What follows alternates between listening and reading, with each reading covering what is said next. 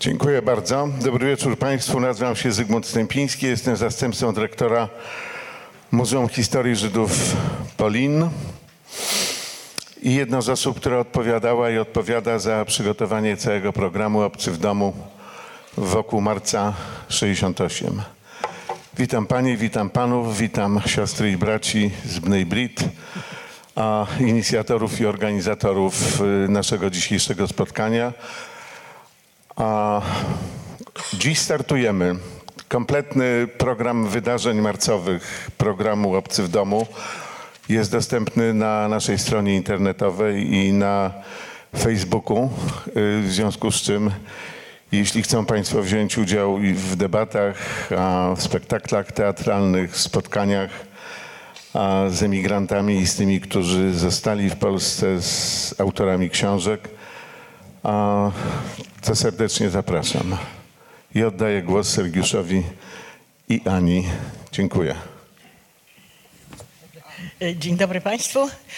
Ja chciałam jeszcze raz podkreślić, że ta, to zdarzenie, w którym Państwo bierzecie udział dzisiaj, że to zdarzenie, w którym Państwo bierzecie udział dzisiaj, przygotowała Loża Polin Żydowskiego Stowarzyszenia Bnej Brit. Natomiast chcę tak tytułem wstępu powiedzieć pewną rzecz, mianowicie, że od różnych osób wtedy, kiedy dzieliliśmy się tym, że mamy taki pomysł, żeby zrobić to dzisiejsze spotkanie, słyszałam, no jak to, jak to, to chcecie zaczynać marzec w lutym. I wtedy Zosia Jankiewicz powiedziała rzecz następującą. Powiedziała tak, nie tyle my rozpoczynamy marzec, marzec w lutym, co PiS rozpoczął marzec w styczniu. I... I oczywiście taki, to jest takie jakby zasygnalizowanie tematu, bo wtedy, kiedy planowaliśmy tę debatę, to nie byliśmy jeszcze w takiej sytuacji, jaką mamy w tej chwili. I oczywiście w tej chwili nas bardzo uwodzi taki temat, który, jeśli mogę się posłużyć frazą używaną w latach 60., to czy mamy powtórkę z rozrywki. Czyli to, na ile to, co się dzieje teraz, jest podobne albo jest tym samym, co działo się w marcu 68. Jednak ja się będę upierała przy tym, żeby nie ulegać takiej pokusie i żeby zająć się jednak tym, co, jak mi się wydaje, jest bardzo istotną rzeczą, mianowicie to, co mieliście Państwo napisane w zapowiedzi.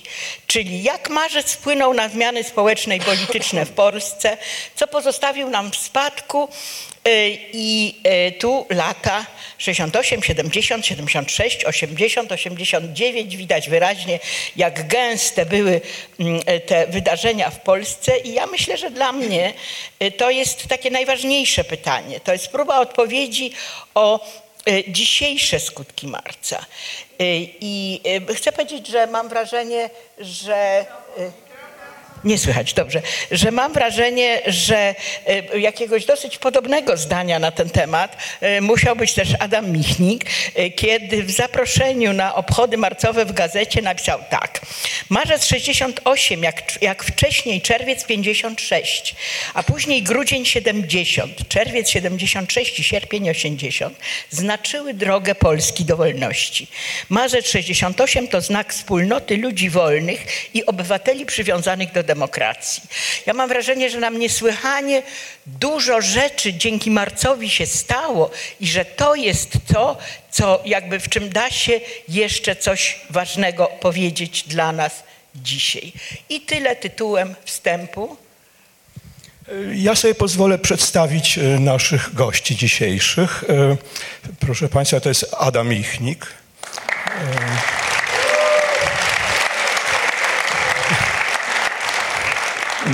Podówczas student historii UW, chyba nie najlepszy, bo dwa razy go zawiesili, potem, potem go relegowali, a na końcu wsadzili do więzienia na 3,5 roku. Nasz drugi gość to jest Janek Lityński, który dla odmiany studiował matematykę, ale powiem, że też kryminalista. Piotr Osenka wreszcie z historyk, studiował trochę później, ale jak się czyta jego książki liczne, to można odnieść wrażenie, że Marzec prze, przeżył równie osobiście i głęboko. To są świetne książki, jest ich wiele, dotyczą propagandy ówczesnej, dotyczą recepcji marca, marca, przebiegu wydarzeń i tak dalej. Y, Panowie, macie w pierwszym obiegu po 10 minut, y, k- kolejności takiej, jakiej siedzicie, czyli alfabetycznej wedle imion, y, a potem zobaczymy, co będzie. Tak, a Adam, ty pierwszy. Ja nie jestem specjalistą y, jako historyk od marca, więc y, to wszystko, co powiem, to będzie kompletna amatorszczyzna i się raczej będę odwoływał y, do, do, do własnej pamięci czy do moich i, i, i, intuicji. Ja myślę, że były różne plany marca i stąd są też ró, różne narracje na temat marca. Y, Jakub Karpieński w swojej książce o 1968 roku napisał, że to trzeba tak y, no, czytać, jak się czy, czytało Iliadę, gdzie była wojna bo- bogów y, i wojna ludzi. Wojna bogów to był y, to, to co się działo w górze, y, czy górę wezmą stronnicy Troi, czy też Achajów. Natomiast y, no, na, na dole to rzeczywiście walczyli mieszkańcy Troi z mieszkańcami Peloponezu. Tak też i w 1968 roku był ten pl- plan bardzo ciekawy walki e, o władzę w państwie, w partii. Był y, plan y, dla mnie i dla Janka chyba najistotniejszy. Plan buntu pokolenia. Buntu po- pokolenia i buntu inteligencji przeciwko dy- dyktaturze, zakłamaniu. I wreszcie był trze- trzeci plan, najbardziej bolesny, mia- mianowicie to była ta y, spro- sprowokowana, wyzwana i zorganizowana przez władzę ko- ko- komunistyczną y, ta fala nagonki anty- antysemickiej. I ona najbardziej się przebiła do świata zachodniego przy, przynajmniej. Pamiętam jak ra, razem z, z, Jankiem y, w 78 roku by, byliśmy na spotkaniu z przedstawicielami karty 77 y, na, na, na, na granicy, na Śnieżce. Myśmy taką wy- wysmażyli wspólną de- deklarację. Tam wtedy był Václav Havel, był Jacek Kukuroń i u, u, u, uwaga, Antoni Macierewicz. To jest, to, to jest ta- fotografia, którą on, on, on chętnie zniszczył, spalił wszystkie egzemplarze, gdzie, on jest w takim to- towarzystwie. Otóż y, y, y, wydali, wydali tą de- deklarację i ona była wydrukowana. Ja, ja pamiętam w, w i y, było wyjaśnienie, że w 1968 roku w Czechosłowacji była wielka fala demok- demokratyczna, st- st- stłumiona przez interwencję sowiecką, a w Polsce była kampania antysemicka. Znaczy, jakby wszystko to, co było przesłaniem wolnościowym tego buntu, zostało jakby zepchnięte w nieistnienie. W moim przekonaniu yy, marzec to był, mówiąc metaforycznie, jakiś akt założycielski mm, de- demokracji polskiej tego momentu i tej fazy.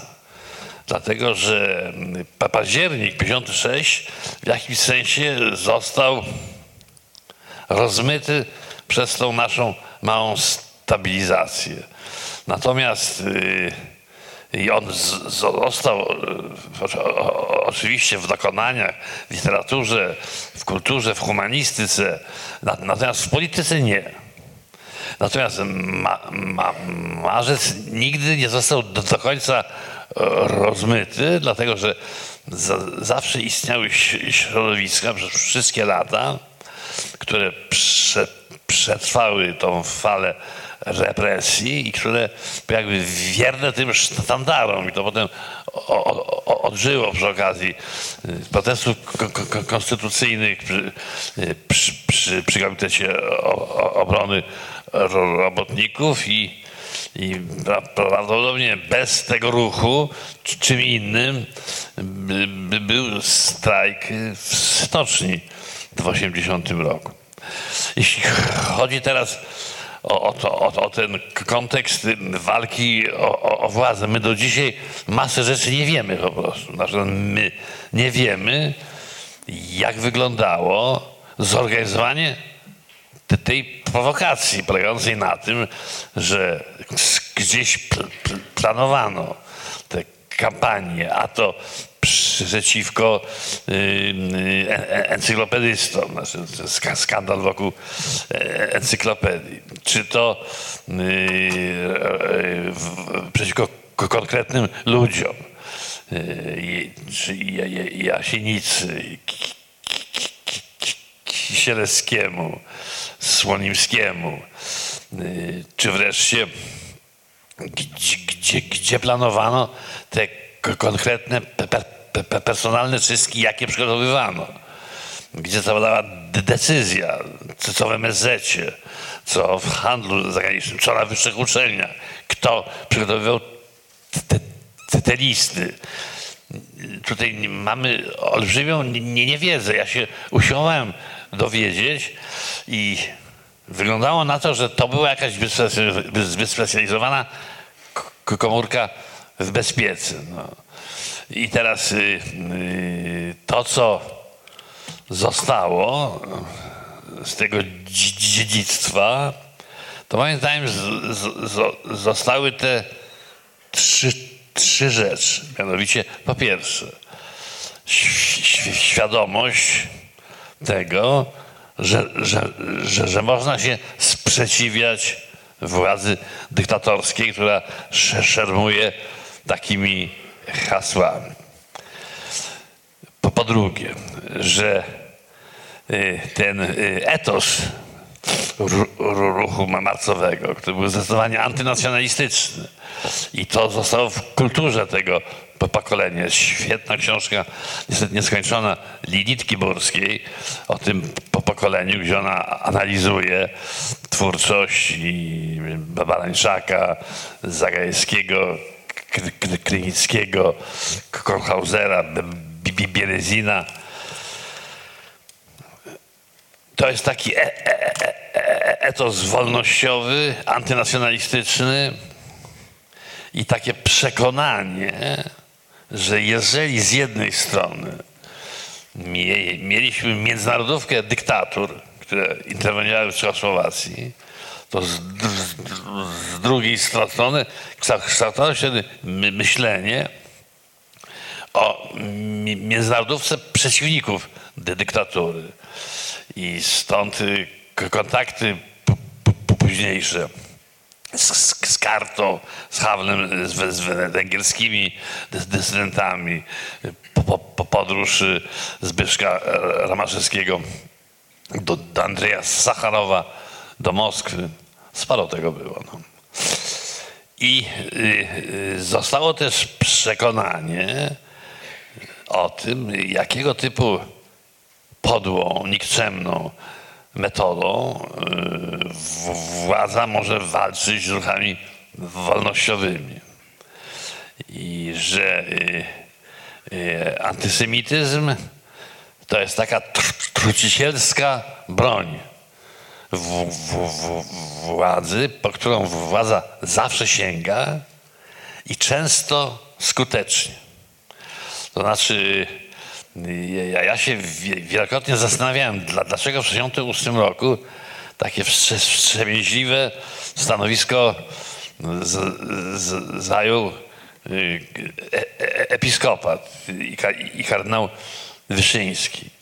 I na podstawie tych źródeł, y, do których dotarłem, zrobiłem sobie przekonanie, że dlatego, że Wyszyński, podobnie jak Gogomułka, miał przekonanie, że du, du, du, duża część sp- społeczeństwa jest podatna na antysemityzm, na te hasła, że one mogą być po, po, po, popularne, zatem występując przeciwko temu można się narazić do dużej części sp- sp- społeczeństwa, ponieważ to było niedługo po tym liście bi, bi, bi- biskupów, do biskupów nie, nie, niemieckich, gdzie, gdzie, gdzie kartą nacjonalistyczną, antyniemiecką y, zagrała władza komunistyczna przeciwko bi- biskupom, to tutaj biskupi moim zdaniem byli wstrzemięźliwi. I, trze, I trzecia lekcja, którą ja, ja, ja sobie za, za, zapamiętałem, jest taka,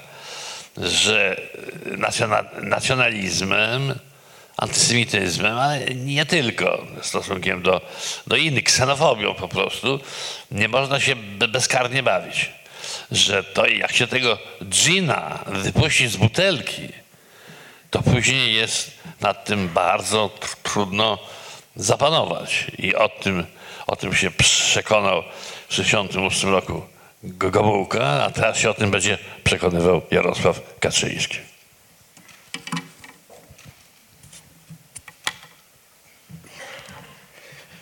Trudno jest mówić o Adamie, szczególnie mnie, dlatego że no, mamy bardzo podobną biografię, w związku z tym niekiedy się co prawda dyskutujemy ze sobą, niekiedy nawet się kłócimy, ale jednak mamy bardzo podobny punkt widzenia.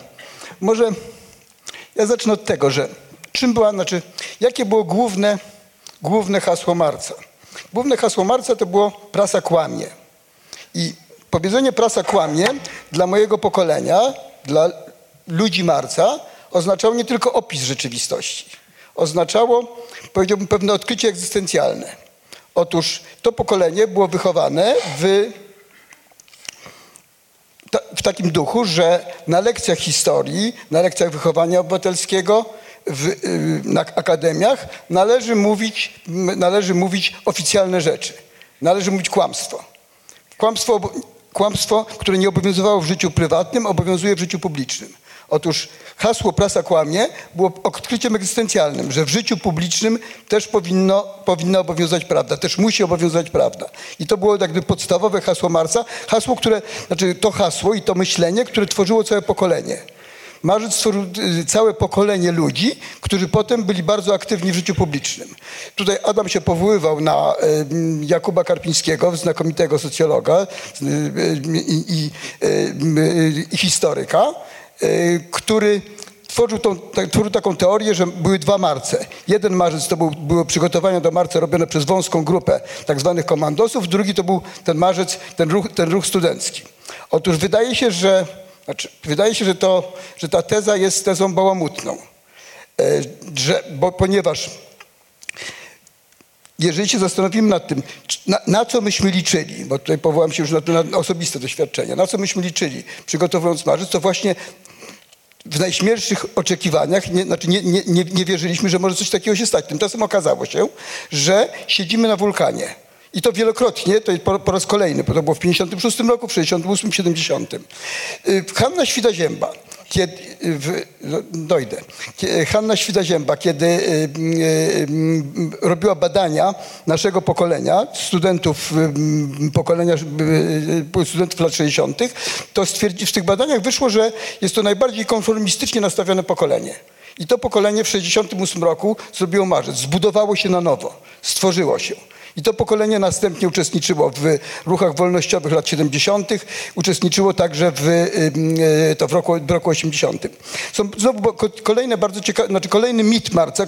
Mit Marca jest, taki, jest to mit, y, y, który mówi o tym, że marzec był izolowany, nie było robotników, następnie był rok 70, nie było inteligencji, nie było, y, to nie było studentów i następnie mamy rok 76 do 80, y, ten, i tam następuje pewne zjednoczenie. Otóż jest to w świetle tego, co zostało wykryte, jest to nie do końca prawdziwe. Pierwsze, y, to pierwsza rzecz, to y, ten, po pierwsze w, y, w marcu, po, ma, po wydarzeniach marcowych zostało skazanych więcej ludzi ze środowisk, młodych ludzi ze środowisk robotniczych niż, niż studentów. Ja sam siedziałem z, z ludźmi, którzy z, ze Szczecina, którzy protestowali, dostali, dostali 2-3 lata, 2-3 lata więzienia, czyli niekiedy, czyli wyroki były porównywalne. Także marzec odbył się w środowisku robotniczym, aczkolwiek jeżeli się spojrzymy na zdjęcia, na te martwe sale, w których, na, na sale z takimi lu- ludzie z martwymi twarzami trzymającymi te e, transparenty licylaci do pióra studenci do, na- do, do nauki, jak dodawano potem pasta do, e, pasta do zębów, czy sioniści do siamu, to tego jeszcze nie, nie można widzieć. Natomiast ten milczący tłum, ten milczący tłum w wyniku marca dojrzewał. Kiedy my, my to pracowaliśmy w różnych prawda, fabrykach, ja rozmawiałem z robotnikami e, w roku 69, to w 70 i oni mówili mniej więcej coś takiego. Mówili, no dobrze, no wyrzucono Żydów i nam się w ogóle nie poprawiło. Także możemy powiedzieć, że w pewnym sensie, że grudzień, grudzień w grudniu w, w grudniu już tego argumentu, argumentu antysemickiego, w grudniu już nie można było użyć. W tym sensie grudzień jest pewną kontynuacją marca, aczkolwiek on oczywiście nie jest, nie jest oczywistą, oczywistą kontynuacją. Także ten, znaczy, y, ten, także te, y, y, ten, te ruchy wolnościowe, one się nawarstwiają. One nie są, one nie, nie, nie dzieją się w izolacji, one się nawarstwiają i w tym sensie e, e, paradoksalnie grudzień 70 jest dzieckiem marca e, roku 70, tak samo jak myśmy byli dziećmi października roku e, m, 50, 56. Teraz był kolejny mit, kolejny mit, że ten też tutaj ten, powołam się na Jakuba Karpińskiego, że w 1968 roku w zasadzie wszyscy albo większość podczas śledztwa załamywała się. Otóż ten mit jest nieprawdziwy. Ja uważam, że marzec 68 wyznaczył, zachowanie w marcu 68 wyznaczyło pewien standard zachowania się, zachowania się w więzieniu. Jakub Karpiński, jak mówię, znakomity socjolog, ale ten stwierdził, że e, komandosi załamywali się w więzieniu, dlatego że e, e, śledczy po drugiej stronie e, też, e, to też prezentował mniej więcej tą samą, tą samą ideologię. Otóż Jakub Karpiński potem poszedł siedzieć w sprawie taterników i chyba z wyjątkiem jego, e, e, jego wszyscy, e, to wszyscy mówili, wśród taterników nie było ludzi e, tego o e, rodowodzie, rodo, e, rodowodzie e, komunistycznym. Następnie była sprawa ruchu e, ludzi zdecydowanie już wychowujących się ze środowisk antykomunistycznych i też było, były, były załamania. Nie- Niemniej marzec, który ogrom, znaczna ilość ludzi odmawiała odpowiedzi, wyznaczył pewien standard zachowania się, który potem w 70, 76 i po 76 roku był, był standardem, standardem powszechnym. Do tego momentu tego standardu nie było. E, Kolejny jak gdyby taki e, to, e, to mit marca to jest właśnie ten mit, o którym wspomniał zresztą Adam, to jest mit prowokacji. Otóż wydaje się, że całe te rozważania prowokacji są rozważaniami wynikającymi z, z takiej my, myśleniu o, e, o tym, że władza wszystko może. Że, Antysemityzm to prawda. Chcę- chcę- dojdę do tego, Adam, jeżeli pozwolisz. Chyba, że chcesz powiedzieć za mnie. E, otóż, e, że, wła- że władza wszystko może. Tylko w marcu znowu to się nie sprawdza, dlatego że ok- okazuje się, że działania, że, dzia, że działania ludzi przekraczają, przekraczają, przekraczają działania władz.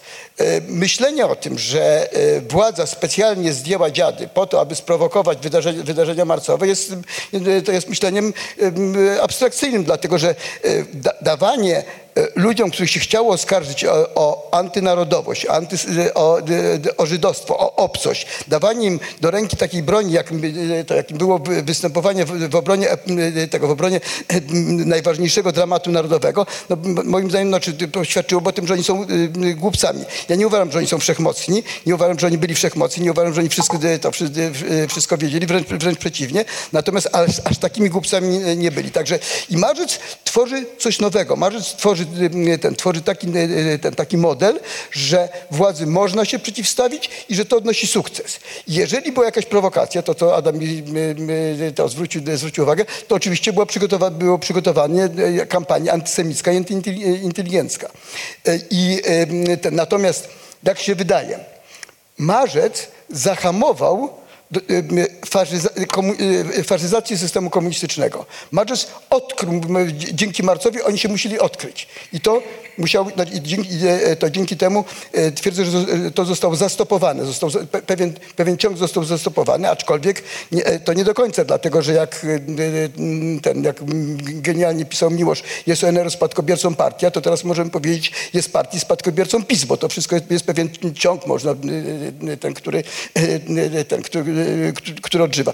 I Marzec stworzył jak gdyby taki podział, podział na, na tych, którzy odzywają się do społeczeństwa od- w sposób otwarty i tych, którzy grają na nuty a- anty, tego, antyelitarnej, antysemickiej, na nucie na- na- nacjonalistycznej.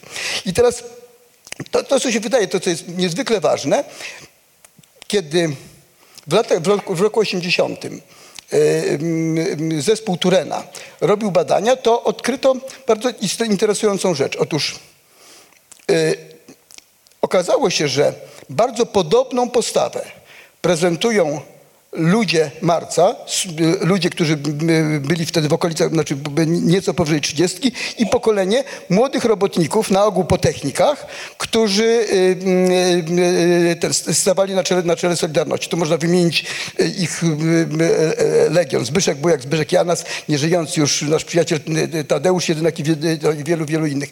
I, oni, i okazało się, że te dwa pokolenia, że te dwa pokolenia miały bardzo wspólny, no nazwy to etos, bardzo wspólny, bardzo wspólny system wartości. I to, to, te pokolenia, e, e, e, właśnie te, dwa, te dwa pokolenia były głównym, były, głównym nurtem Solidarności. Nie, nie, oczywiście nie jedynym. Solidarność nie była, nie była ruchem jednolitym, Solidarność była, była podzielona. Niemniej ten nurt był w Solidarności bardzo znaczący. I to jest takie dziedzictwo marzec, e, grudzień, rok, rok 76. E, e, Jednocześnie jak gdyby pokolenie roku, roku 68 ro- e, tego prowadziło do dojrzewania ludzi o 10 lat, o 10 lat od nas młodszych. I wreszcie to wreszcie an- antysemityzm. Oczywiście chci- chciano nam odmówić prawa do polskości. Otóż to, co zostało zrobione, to, co, zostało, to, co, to, co się stało, to ja może tutaj zacytuję Karola Modzelewskiego. Karol Modzelewski na swoim procesie mówił w ten sposób. Otóż nikt z nas tu zasiadających swojej polskości legitymować nie potrzebuje. Mówi się o chlebie, którego spożywanie w kraju ojczystym wiąże. Jest pewien gatunek chleba, który wiąże szczególnie silnie. Jest to mianowi- mianowicie w moim mm, pojęciu chleb więzienny. To jest nasza legitymacja, której nie równoważy żadna legitymacja służbowa żadnego państwowego urzędu. Zaś Jacek dodawał do tego. Istotą tego antysemityzmu rasistowskiego sprowadza się do tego, by przerzucić odpowiedzialność za grzechy systemu, za wady funkcjonowania na obcoplemiennych. Były takie dni śledztwa, kiedy chciałem uznać się za Żyda. Są bowiem takie sytuacje, kiedy każdy uczciwy człowiek powinien uznać się za Żyda. Jacek swojego stosunku do antysemityzmu dowiódł w pierwszym pobycie w więzieniu. Kiedy padały odzywki antysemickie, to Jacek mówił, ja jestem Żydem. Jacek zawsze dowodził swoich przekonań samych sobą.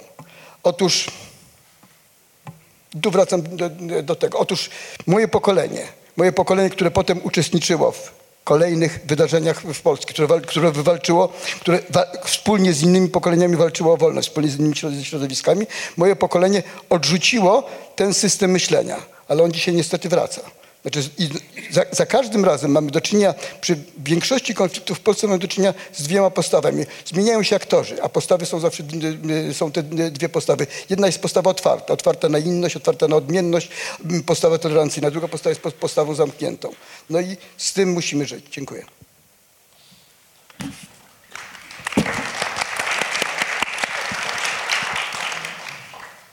Czy ja coś tu nie działa? E, organizatorzy prosili, żebym się trzymał, żebyśmy się trzymali tematu, ale ja e, troszkę się cofnę jeszcze wstecz. Odrobinkę się nie będę trzymał tego tematu przez chwilę, e, bo ja zacznę od, od e, brzydkiej rzeczy, a już tutaj wspomnianej skrótu ONR. E, ja przeczytałem chyba wszystkie numery falangi, jakie są dostępne, jakie się zachowały. E, uprzedzam, że będę mówił o brzydkiej rzeczy. E, I e, mm, to jest, y, by, było szczególne doświadczenie, ale warto było zwłaszcza dla jednego tekstu. Falanga to był jedyne pismo, które, które miało przed wojną w winiecie swojej tę charakterystyczną rękę z mieczem, którą w takim geometrycznym wzorze trochę nawiązującym do swastyki, co teraz możemy znowu często oglądać. E, To było wtedy jedyne pismo, które się wprost do, tej, do tego znaku odwoływało.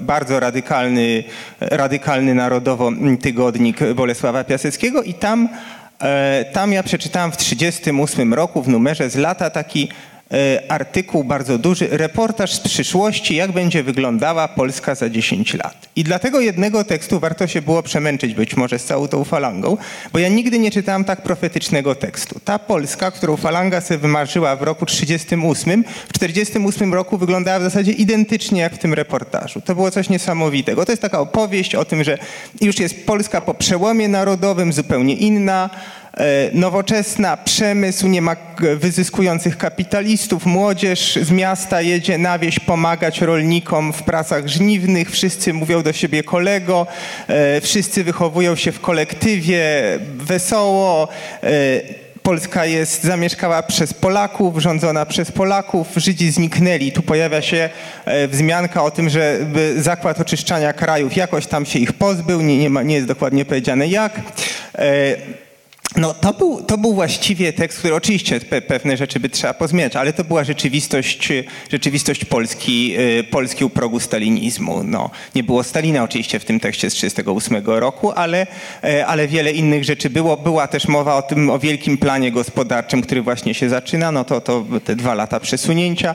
E, ale w każdym razie, mm, tak jak się tutaj zastanawiamy, e, zastanawiamy na ten temat, że jak to było możliwe, że, e, że partia przemówiła w roku 68 językiem ONR-u, a, e, a dzisiaj jak gdyby, no, władze czy elity narodowo-prawicowe, czy konserwatywno-prawicowe przemawiają językiem e, Władysława Gomułki, otóż e, ta trucizna została syntetyzowana nie w 68 roku, tylko, tylko właśnie gdzieś w połowie lat 30. moim zdaniem. I to jest tak naprawdę, Marzec był zapośredniczeniem tego w pewnym sensie, co działo się, e, co działo się w 38 roku, w latach, w drugiej połowie lat 30., a nie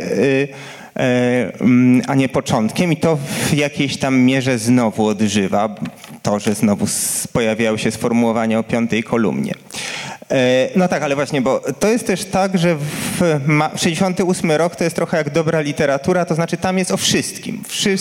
To, są, to jest tak naprawdę taki, taka, taka opowieść, e, w której e, każdy wątek możemy znaleźć. To ja za to bardzo w sensie badawczym cenię rok 68, że on jest właśnie tak bardzo pogmatwany i wielowątkowy. Bo jak mówimy o pokoleniu Marca, to tak naprawdę to są dwa pokolenia. Jest to jasne i ciemne pokolenie, jeżeli tak można powiedzieć, już upraszczając. Ja napisałem książkę o jasnym pokoleniu, o m, pokoleniu kontestatorów, o pokoleniu, które miało wtedy lat mniej więcej 20.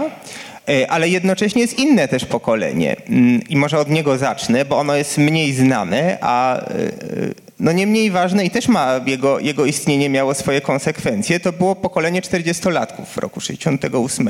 Oczywiście jak mówię pokolenie, to nie mam na myśli wszystkich literalnie 40-latków, e, ale to było pokolenie ZMP w, w strukturach e, komitetów partyjnych, to byli urzędnicy partyjni średniego i niższego szczebla, to byli często ludzie bezpartyjni, to byli e, różni kapitanowie i porucznicy służby bezpieczeństwa, którzy e, no, wspólnie liczyli, czekali właśnie na, znowu na przełom narodowy, to na coś, co, co wzruszy tę e, głównie zastaną równowagę kadrową i umożliwi im wreszcie sięgnięcie po stanowiska, po które oni bardzo chcieli sięgnąć, czując, że, że te kanały awansu są, są zablokowane. I mm, tutaj e, Mieczysław Moczar e, jak gdyby stał się ich mężem opatrznościowym w pewnym sensie. To jest, jak to obserwujemy też właśnie w dokumentach e, od drugiej strony, czyli dokumenty Służby Bezpieczeństwa, dokumenty władz partyjnych, to e, można zobaczyć, jak bardzo powoli ten, ten e, nacjonalistyczny ruch w PZPR-ze narasta, jak bardzo on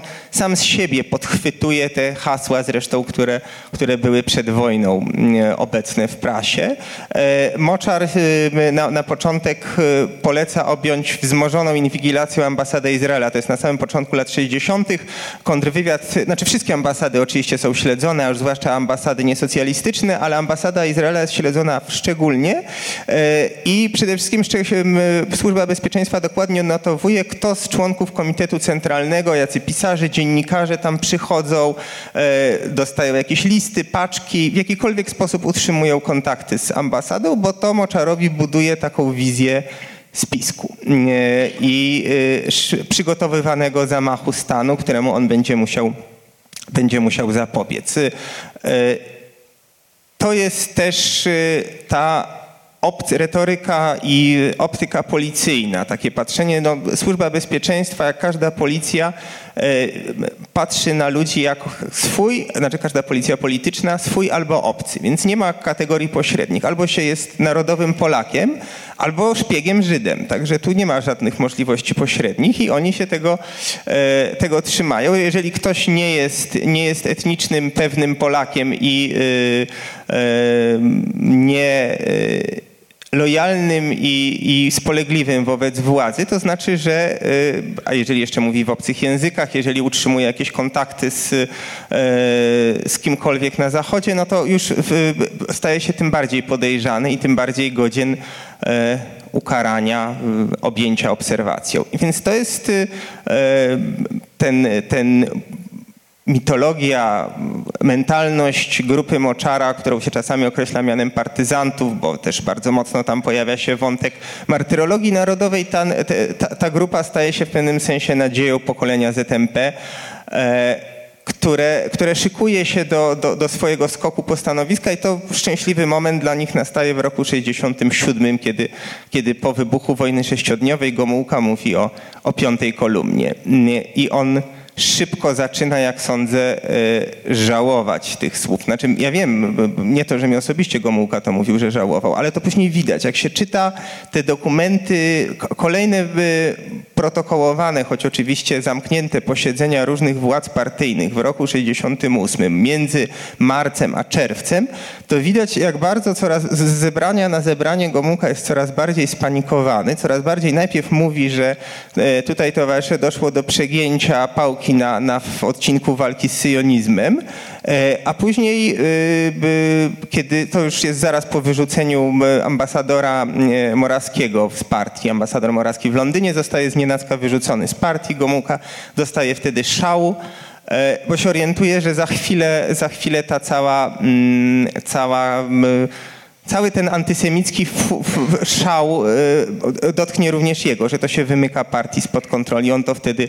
wszystko wtedy zatrzymuje e, i wydaje polecenie cenzurze, żeby zakazała mówić o sionizmie.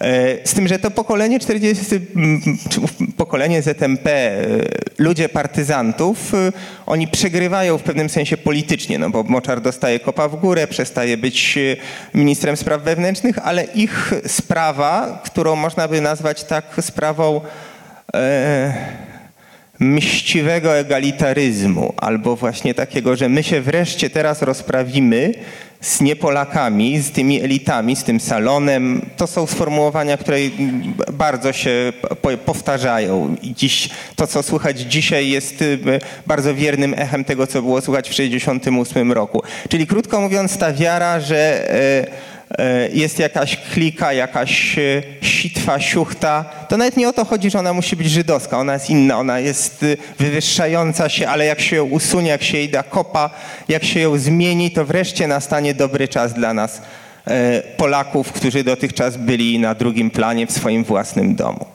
No i jest to pokolenie dobre, jasne, pokolenie, które w, w roku 68 e, no, stawia czoła autorytarnej dyktaturze, trochę same się bojąc tego, że stawia tego czoła, to trochę jak gdyby próbując tą autorytarną dyktaturą coś negocjować, przekonywać, że nie ma żadnych złych zamiarów, ale ten bunt jest, y, bunt jest bardzo wyraźny. E, jednoczesny i taki trochę, mm, no to jest tak, że jednak y, bu- bunt komandosów w Warszawie indukuje przecież bunt studencki w całym kraju, chociaż służba bezpieczeństwa szalała szukając starannie przygotowanego scenariusza. No im nie przyszło do głowy że coś tak jak policjom politycznym najczęściej nie przychodzi do głowy, że coś się musi dziać sp- spontanicznie. Skoro się tak stało, to znaczy, że ktoś to zap- zaplanował, zaprojektował i wcześniej ustalił. No oni strasznie. Najbardziej szukali oczywiście w tym wszystkim jeszcze Bermana, że to jest, wszystko zostało us- ustalone z Bermanem i Staszewskim zawczasu. I chodzili za tym Bermanem na próżno, nic im się nie udało znaleźć. E, no ale Jan Lityński tutaj rozbrajał mit o bierności robotników. Ja bym trochę chciał jednak rozbroić rozbrojenie mitu z relacji, które ja zebrałem, e, wielu, wynika, że jednak studencki e, ruch był jakoś wstrząśnięty tym, że nie przyszła pomoc e, z fabryk. E, I e, parę osób z Politechniki Warszawskiej mi opowiadało, że myśmy już słyszeli, że już idą ci robotnicy z żerania, że tam już wyruszył pochód, idzie nam na odsiecz. My tu jesteśmy otoczeni przez policję, no ale nie przyszli jednak. E, e, I to jest, e, to wydaje mi się jest takie doświadczenie, że ci robotnicy nie przyszli niezwykle mocne i znaczące, bo ono w jakimś mierze formuje później to pokolenie, również w tym, w tym wymiarze lat 70. i roku 80. i Solidarności. E, Jest taką bardzo ważną lekcją.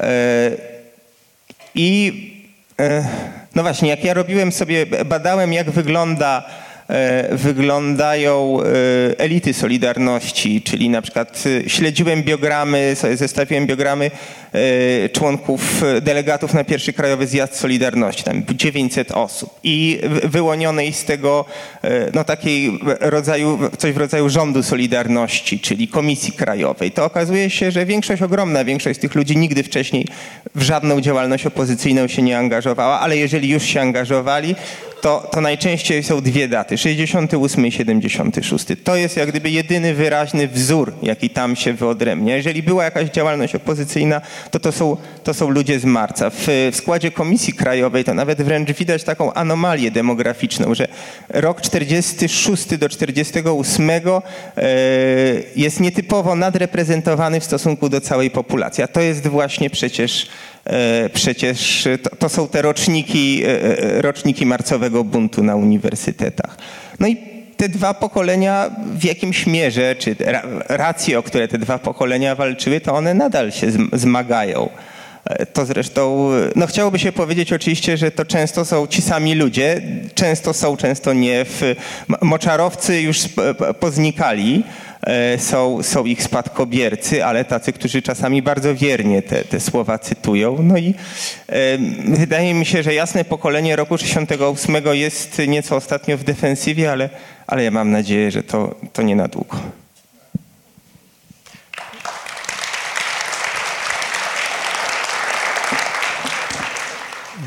Dziękuję bardzo. E, Ja, Janku, ty wspomniałeś o, o, o zdjęciu dziadów, że to nie była prowokacja. Dodam może, że e, o ile pamiętam, ambasador radziecki Aristow powiedział, że dziady Dejmka bardzo mu się podobają i że to w ogóle nie jest sztuka. Moskwie je wystawić. Jeszcze, że trzeba je wystawić w Moskwie. Tak, tak. Tak jest. E, Natomiast no, mam pytanie, czy, czy, e, czy chcielibyście teraz krótko skomentować się nawzajem, czy też nie daj Boże się zupełnie zgadzacie ze sobą we wszystkim?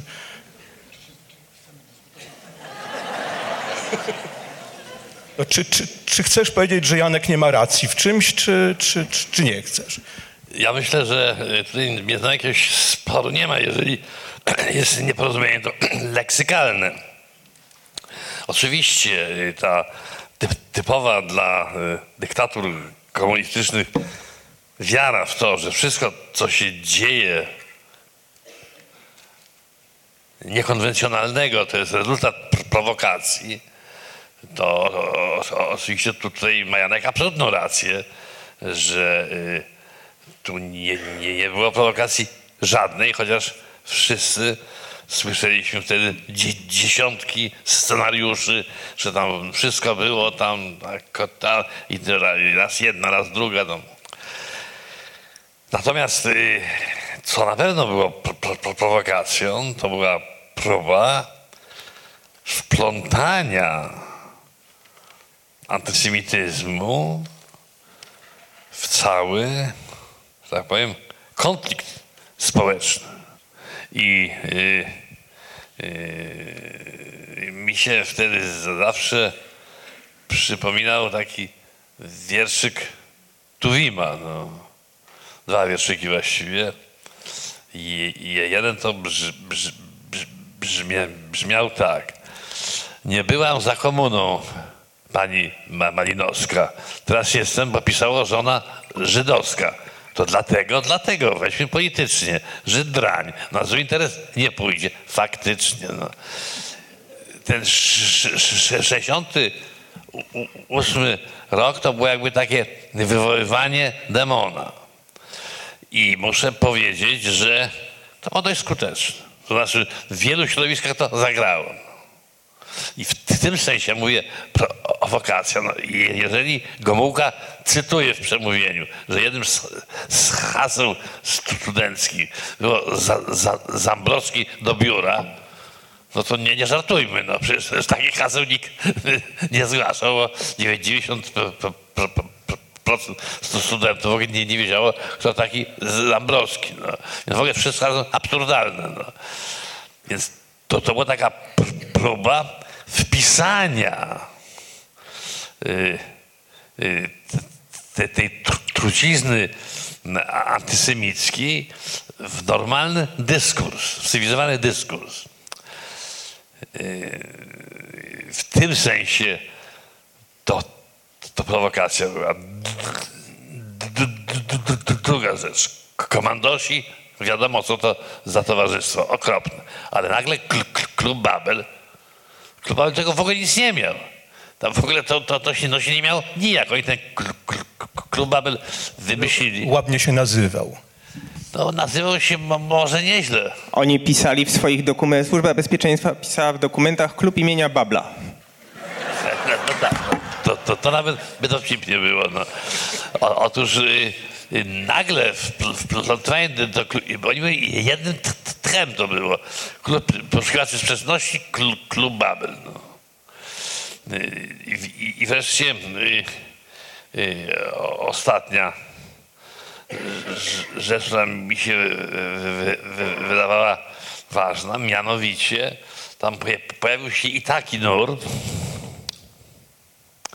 że w gruncie rzeczy marzec jest dokończeniem października. Że w październiku się nie udało wyrzucić wszy- wszystkich tych stalinowców i teraz to do, dokończamy. I y, to, te, to też było ro- robione nie głupio. Ja pamiętam na jedynce w kulturze, w ty- tygodniku, taki artykuł Krz, Krz, Krzysztofa Teodora Te- Teplica, czy kurs antyinteligencki ze znakiem zapytania. Zobacz, ale skąd? Wprost przeciwnie. Na miejsce tego ap- aparatczyka, dogmatyka, stalinowca szafa przychodzi wybitny, uczony Jan Szczepański. Na miejsce Żółkiewskiego, teoretyka so, przy, przychodzi Józef Hałasiński. Jaki to jest kurs a- a- antyinteligencki? I tak dalej. I y, to wszystko to była już y, pewna wymyślona konstrukcja, ale to była jakby skonstruowana pułapka, w którą nie, nie można było nie wpaść. I jak było z Jerzym Zawieńskim? Od, od Zawieńskiego za- zażądano, żeby podpisał się pod y, odwołaniem Zambrowskiego y, z, stanowiska wiceprezesa Najwyższej Izby Kontroli. On odmówił. Nie dlatego, żeby miał jakąś wielką sympatię czy atencję do, do Zambrowskiego jak, jako wiceprezesa NIK-u, tylko dla, dlatego, że on widział wszystko wpisywane w, w, w, he, w hece wojny z, z Żydokomuną. A on po prostu w tym uczestniczyć nie chciał. No. Pan Je- Jerzy Zawiejski już w tym nie ale to się wtedy nazywało, że proszę bardzo, dla- dlaczego Zawi- Za- Za- Zawiejski musi odejść? Bo bronił tego stalinowca. I to, to zostało, jak, była, jak był ko- ko- ko- ko- ko- konflikt o konstytucję, który po- podzielił środowisko klubu int- inteligencji ka- katolickiej więzi znaku, to y, je- jedną, jedną z pretensji do Mazowieckiego czy do Stommy było to, że oni bronią stalinowskiej konstytucji. Dlatego, że w stalinowskiej konstytucji nie było uzależnienia od Związku Sowieckiego. To było to, to co myśmy kontestowali, prawda? Więc kr- kr- kr- krótko mówiąc, kiedy ja oczywiście absolutnie się zgadzam z tym, co, co, co Janek mówił, że tak konstruuje, że wszystko było pro, pro, pro, pro, tu, tu, tu, pro, pro, pro, prowokacją, studenckie protesty, no to oczywiście absurd jest. Natomiast y, to nie znaczy, że władza nie miała swoich prowokatorskich scenariuszy, no nie miała. Tak samo y, jak ja teraz nagle czytam wypowiedzi jednego z heroldów dobrej zmiany, że w Yad Vashem Polska miała świetne papiery, tylko to wszystko popsuli ci y, z, z tej zagłady Babasie Engelking i z TVN-u i z Gazety Wyborczej, to to jest czysta kalka języka marcowego, że ci zdrajcy robią po Polsce złą opinię oni atakują Polskę. Znaczy, krótko wtedy się okazało, że nie, nie, nie, wolno atakować Moczara, bo to Polska. Teraz się okazuje, że, że, że, że, Kaczyńskiego nie wolno bo to też Polska. Muszę powiedzieć, że wprawdzie każdy ma, jest takie przysłowie, że ka każdy ma taką władzę, na jaką zasłużył, ale przy wszystkich grzechach popolskich jednak nie zasłużyliśmy ani na Gomułkę, ani na Kaczyńskiego.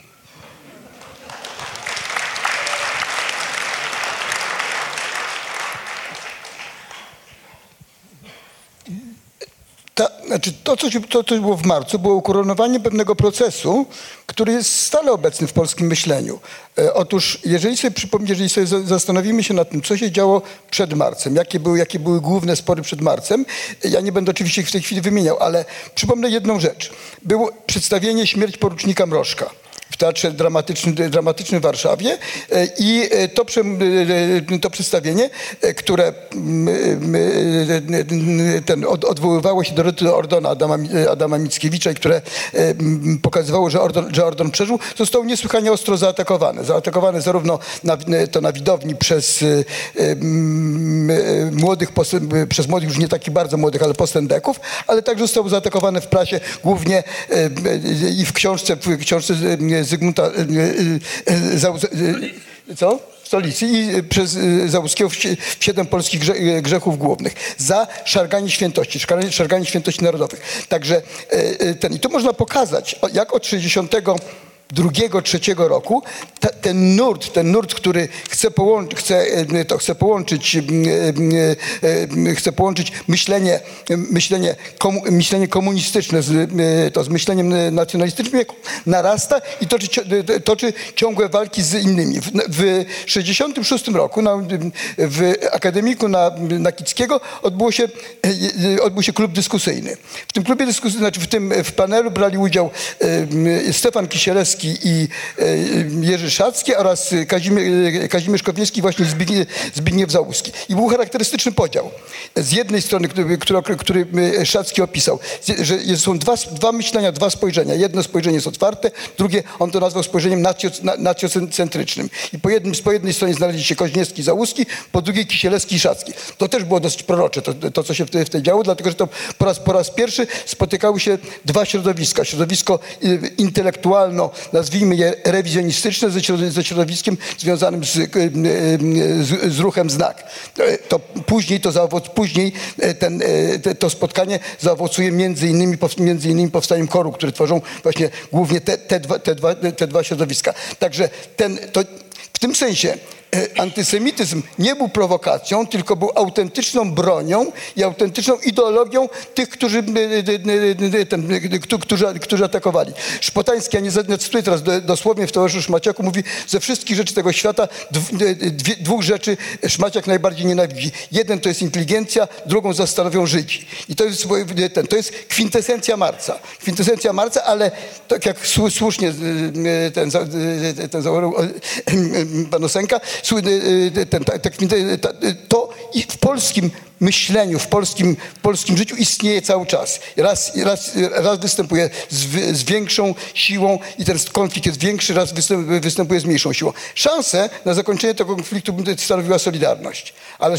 z powodu stanu, z powodu stanu wojennego e, ten, e, e, budowę tego myślenia otwartego, to ten stan wojenny za- załamał. To jeżeli możemy mówić o jakimś największym przestępstwie czy zbrodni tego stanu wojennego, to jest właśnie to załamanie pewnej nadziei i załamanie szansy na budowę, na, na, budowę na, na, wspólną budowę społeczeństwa otwartego i mającego do siebie zaufanie.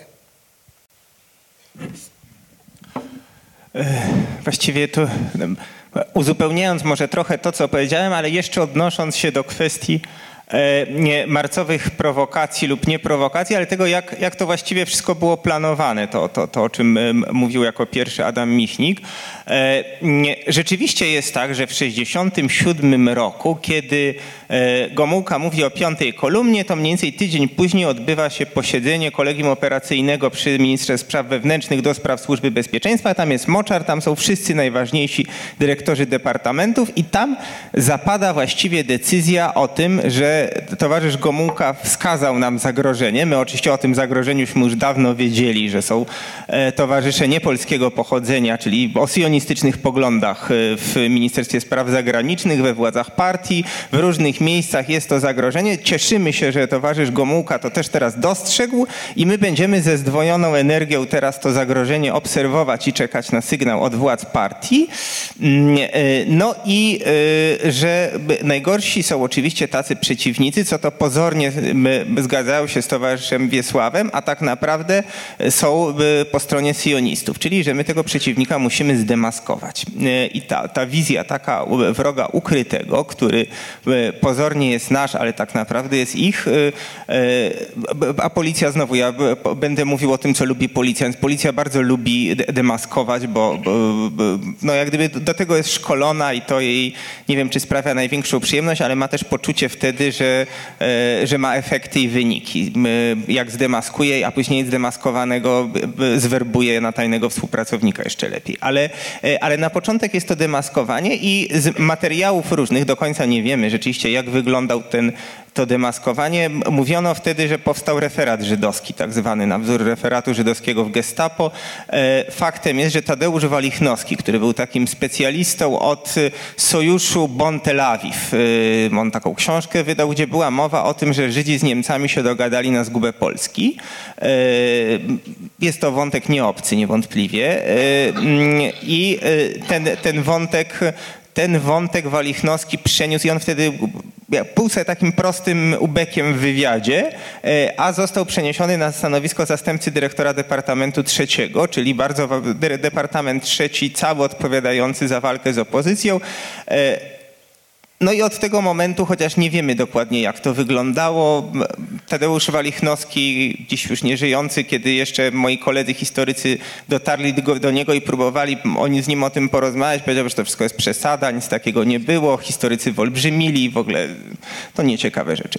E, Ale, mm, e, ale krótko mówiąc, on wtedy, wtedy zaczęły powstawać takie spisy, e, spisy Żydów, spisy osób, które e, korespondują z, z rodziną w Izraelu. No i zaczęły powstawać wtedy też scenariusze dla prasy. Niewątpliwie. Sprawa encyklopedystów wychodzi z gabinetu ministra spraw wewnętrznych. Pierwszy list, jaki zostaje taki protestacyjny wystosowany, jest wystosowany właśnie z nagłówkiem gabinet ministra spraw wewnętrznych. To jako pierwsi ubecy z otoczenia Moczara dostrzegli, że tu kala się narodowe świętości i później ten mechanizm i oni jak gdyby w swojej ekspertyzie pierwsi wskazali wątki, które później podejmie Tadeusz Kur w, w, w artykule Encyklopedyści już z roku 68, który E, które tak, o którym później napisano, że kur wie lepiej, także ten, ale to cenzura nie puściła tego tytułu. E, a ten, ten artykuł encyklopedysta, ale artykuł o encyklopedystach się ukazał i on jest kapitalny, bo roz, roz, e, rozprawa z encyklopedystami, czyli z Wielką Encyklopedią Powszechną, gdzie w haśle obozy koncentracyjne hitlerowskie powiedziano o obozach zagłady i o stratach e, i o m- martyrologii żydowskiej, a nie powiedziano, że Polacy byli tak samo mordowani, jeśli nie bardziej, e, no, stało się początkiem wielkiej czystki, została zmieniona cała redakcja encyklopedii, wszyscy wyrzuceni, zmienił się w ogóle redaktor naczelny całej, całej, całego PWN-u się w ogóle zmienił redaktor naczelny. E, To bardzo mi przypominało to, co się działo z Muzeum II wojny światowej w, w ciągu ostatnich kilkunastu miesięcy, łącznie z całymi frazami, które się takie same były i w, e, i w, na, w protokołach posiedzeń komisji partyjnej w roku 68, która dokonywała pryncypialnej oceny antypolskiej działalności redakcji i posiedzenie komisji sejmowej z, sprzed roku, na którym e, bardzo źle oceniano e, kosmopolityczne stanowisko zajęte przez dyrekcję Pawła Machcewicza. Także to, to, to, to, to jest właśnie... I o, chciałem jeszcze powiedzieć o tych podobieństwach, bo to przy okazji y, tych różnych wątków, które, się, które z MSW wychodziły do prasy marcowej, to one się... Mówimy o tym, że, że ta propaganda dzisiejsza jest bardzo podobna, no ale właśnie niektóre wątki są podobne wyjątkowo i e, e, był taki cykl artykułów w Walce Młodych, e, Rojt i Andruszkiewicz pisali, e, mm, Alina Rojt i Zdzisław Andruszkiewicz pisali e, cykl mm, apostołowie o komandosach i tam był między innymi taki odcinek bananowe jabłka. Tak, tak, bardzo taki. O tym, że, by, by, że krótko mówiąc, to są dzieci wiadomych rodziców y, komunistycznych y, dygnitarzy, stalinowskich zbrodniarzy i oni posługiwali się, nawet całe fragmenty przepisywali z takiego raportu e, Departamentu Trzeciego. Po, po latach te same fragmenty, czasami z tymi samymi błędami, odnalazłem w, w książce resortowe dzieci. To, e, więc, bo to dokładnie ten sam dokument jest taki raport Departamentu Trzeciego. E, no, w tej chwili wszyscy na bieżąco żyjemy tym, tą wojną o pamięć e, związaną z, z, z, uchwałą, znaczy z, z, ustawą e, o IPN-ie, z tą poprawką, no to ten wątek o, o tym, e, że Żydzi, czyli syjoniści chcą nam odebrać nasze cierpienie, które jest naszą własnością, myśmy cierpieli najbardziej i nikt nie mógł cierpieć od nas, jest bardziej, e, jest e, oczywiście wyjęte z roku, e, czy też powtórzone w, po roku 68, to jest e, to się pojawia w tej samej, w tej samej tonacji, ale zwłaszcza te akcenty teraz o, o tym, że trzeba powiedzieć o, o Judenratach, o żydowskiej policji, żydowskim gestapo, trzeba im to rzucić w twarz, no to zupełnie brzmi tak, jakby autorzy i redaktorzy występujący w telewizji lub teraz nadpisu piszący na Facebooka czy Twittera, oni czytali taki artykuł em, Gontarza Samotni w, wśród współbraci, który był dokładnie właśnie o tym. I to jest zdanie w zdanie, po prostu wszystko się powtarza. E, czy, no teraz się powtarza po Gontarzu, ale nawet ja najpierw czytałem teraz i miałem wrażenie, że ja już to gdzieś czytałem. To sobie znalazłem w swoich notatkach ten, e, ten, ten tekst Gontarza. To jest o, e, 29 kwietnia Kurier Polski, 29 kwietnia 68. Możecie Państwo sobie znaleźć w bibliotece, to naprawdę jest to samo. Nie wiem, jak to jest możliwe, przecież oni na pewno nie sięgnęli po ten Kurier Polski, jak dzisiaj, jak dzisiaj piszą, ale, ale jakimś cudem im się udaje naśladować i dokładnie tymi samymi zdaniami w zasadzie mówi. Słuch- No więc y, Gontarz nie żyje, y, więc być może uznali, że, że wygasły, ale być może rodzina może się, może się zgłosić. E, no i to właściwie, właściwie tyle.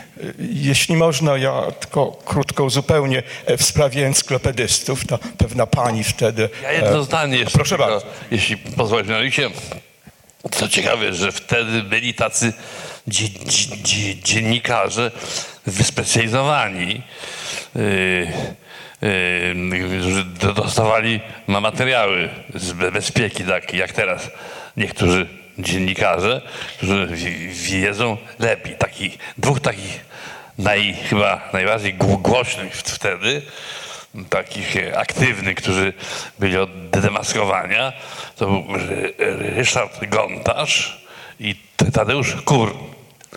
Otóż ten kur do- dostał jakieś kwity bezpieki w, w, w prawie i życiu, napisał wielki artykuł, ale pokręcił tam wszystko i sprostowanie przyszło. I ko- komentując te, te publikacje i to sprostowanie, Darek Fikus napisał w polityce felieton zatytułowany Kurwie lepiej. No. I to przeszło jaki taki symbol 68 roku marca. Kurwie lepiej. No. A w sprawie encyklopedystów to było tak, że e, jedna pani e, no już nie mogła wytrzymać, jeszcze wcześniej, w 67 z- zaczęła nie wytrzymywać i przestała w ogóle czytać prasę, słuchać, nic nie działa. Potem ją wezwali do Komisji Kontroli Partyjnej i zaczęli jej, e, jaki jest stosunek do polityki partii w tej kwestii. Po czym pytała, a co towarzyszka sądzi o encyklopedystach? Na co ona zrobiła wielkie oczy, czy chodzi o Diderota? To jest prawdziwa historyjka. Ja sobie, ja chciałem jeszcze przypomnieć jedną rzecz, że, że mianowicie wtedy przed marcem było takie ważne, ważne zebranie e, Związku Literatów Polskich i, i ja się nie mogę oprzeć, tam dwa sobie cytaty wynotowałem. Jeden to był Stefan Kisielewski, który powiedział tak, e, wtedy. Historia Polski korygowana jest wstecz na zasadzie e, interesu politycznego jakiejś partii. E aqui disparos. E. Historia w Polsce korygowana jest na zasadzie interesu politycznego jakiejś partii. I, I dodał do tego, panuje dyktatura ciemniaków. E, mm, I jeszcze wymiana zdań. Putrament mówi, partia walczy z antysemityzmem, na co Jasienica. Dajcie dowody. Putrament na to. Dochodzenie w sprawie ulotki, to chodzi o taką ulotkę antysemicką na uniwersytecie rozrzucaną. Dochodzenia w sprawie ulotki są w toku. Powtarzam jeszcze raz, że partia walczy z antysemityzmem. Na to głos z sali. Walczy i przegrywa walkowerem. Ja chciałam powiedzieć, że y, jest y, masę anegdot z tamtego okresu i one są wszystkie wspaniałe. E, Ale właśnie i tru, trudno się powstrzymać przed tym, żeby ich nie cytować. Natomiast mnie się wydaje, że ważne jest teraz, żeby dopuścić też do głosu państwa. Więc jeżeli są jakieś pytania, e, jeżeli są komentarze, e, to bardzo proszę. Ja nie wiem, czy tam są mikrofony na sali. Jak nie, to myślę, że myślę, że będziemy y, użyczać naszych mikrofonów. Y, Natomiast chcę powiedzieć, że jeżeli pytania z natury swojej, y, jeśli nie zawierają bardzo dużego komentarza, są krótkie, ale chcieliśmy ograniczyć Państwa wypowiedzi do trzech minut po to, żeby miała szansę większa ilość osób. Czy ja bym mogła prosić o to, żeby było światło na salę, bo ja stąd nie zobaczę nikogo, kto się zgłasza. To, o, świetnie, świetnie. I bardzo też proszę, bardzo proszę o, bardzo też proszę o przedstawianie się, jeśli można. Czy ktoś byłby taki miły, żeby podać ten mikrofon do góry? Konstanty Gebert, y, to było bardzo ciekawe, co żeście mówili o wpływie marca na polskie życie polityczne. Y, Czy uważacie, że marzec wywarł jakiś wpływ na życie żydowskie w Polsce? A jeśli tak albo nie, to jaki? To ty jesteś specjalistą od tego, Kostek. Kostek, to ty jesteś specjalista od tego, więc... A to nie- ty jesteś na scenie, no zmiłuj się.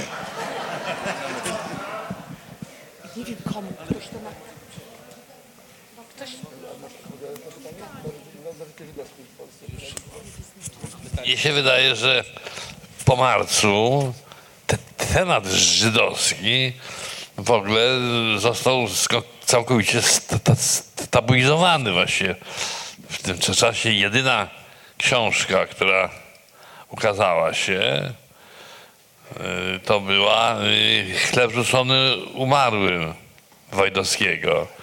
Ale w ogóle ten, ten, ten, ten temat jakby nie istniał i on właściwie nie istniał przez 20 lat. Do 88 roku. Jeżeli on gdzieś istniał, to istniał na emigracji, istniał y, w wolnej e, e, e, Europie, na łamach ty, tygodnika po, po, powszechnego czy więzi. Natomiast mnie, mnie się wydaje, że, że to było kompletnie sta, tabuizowane. Ale ja nie jestem rzeczywiście wprawdzie, ja jestem na scenie, ale nie, nie jestem ekspertem od życia żydowskiego. Ja bym dodał do tego, co Adam mówi, znaczy było znaczy, e, ten jeszcze, e, to rozmowy Hanny Kral z Markiem Edelmanem, e, zdążyć przed Panem Bogiem, no, la- lata 70. to bardzo, bardzo ważny element. e, e, Ten Edelman do tego momentu nie mówił. Nagle okazało się, że ma bardzo dużo do, do powiedzenia. Znaczy, na- na- natomiast no, rzeczywiście na, na temat e, życia żydowskiego, no to my, my chyba nie jesteśmy specjalistami od tego.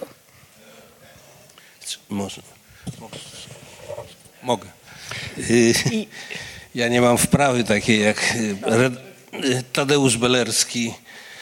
Jest wielka prośba, żeby mówić prosto do mikrofonu, ponieważ spotkanie jest nagrywane.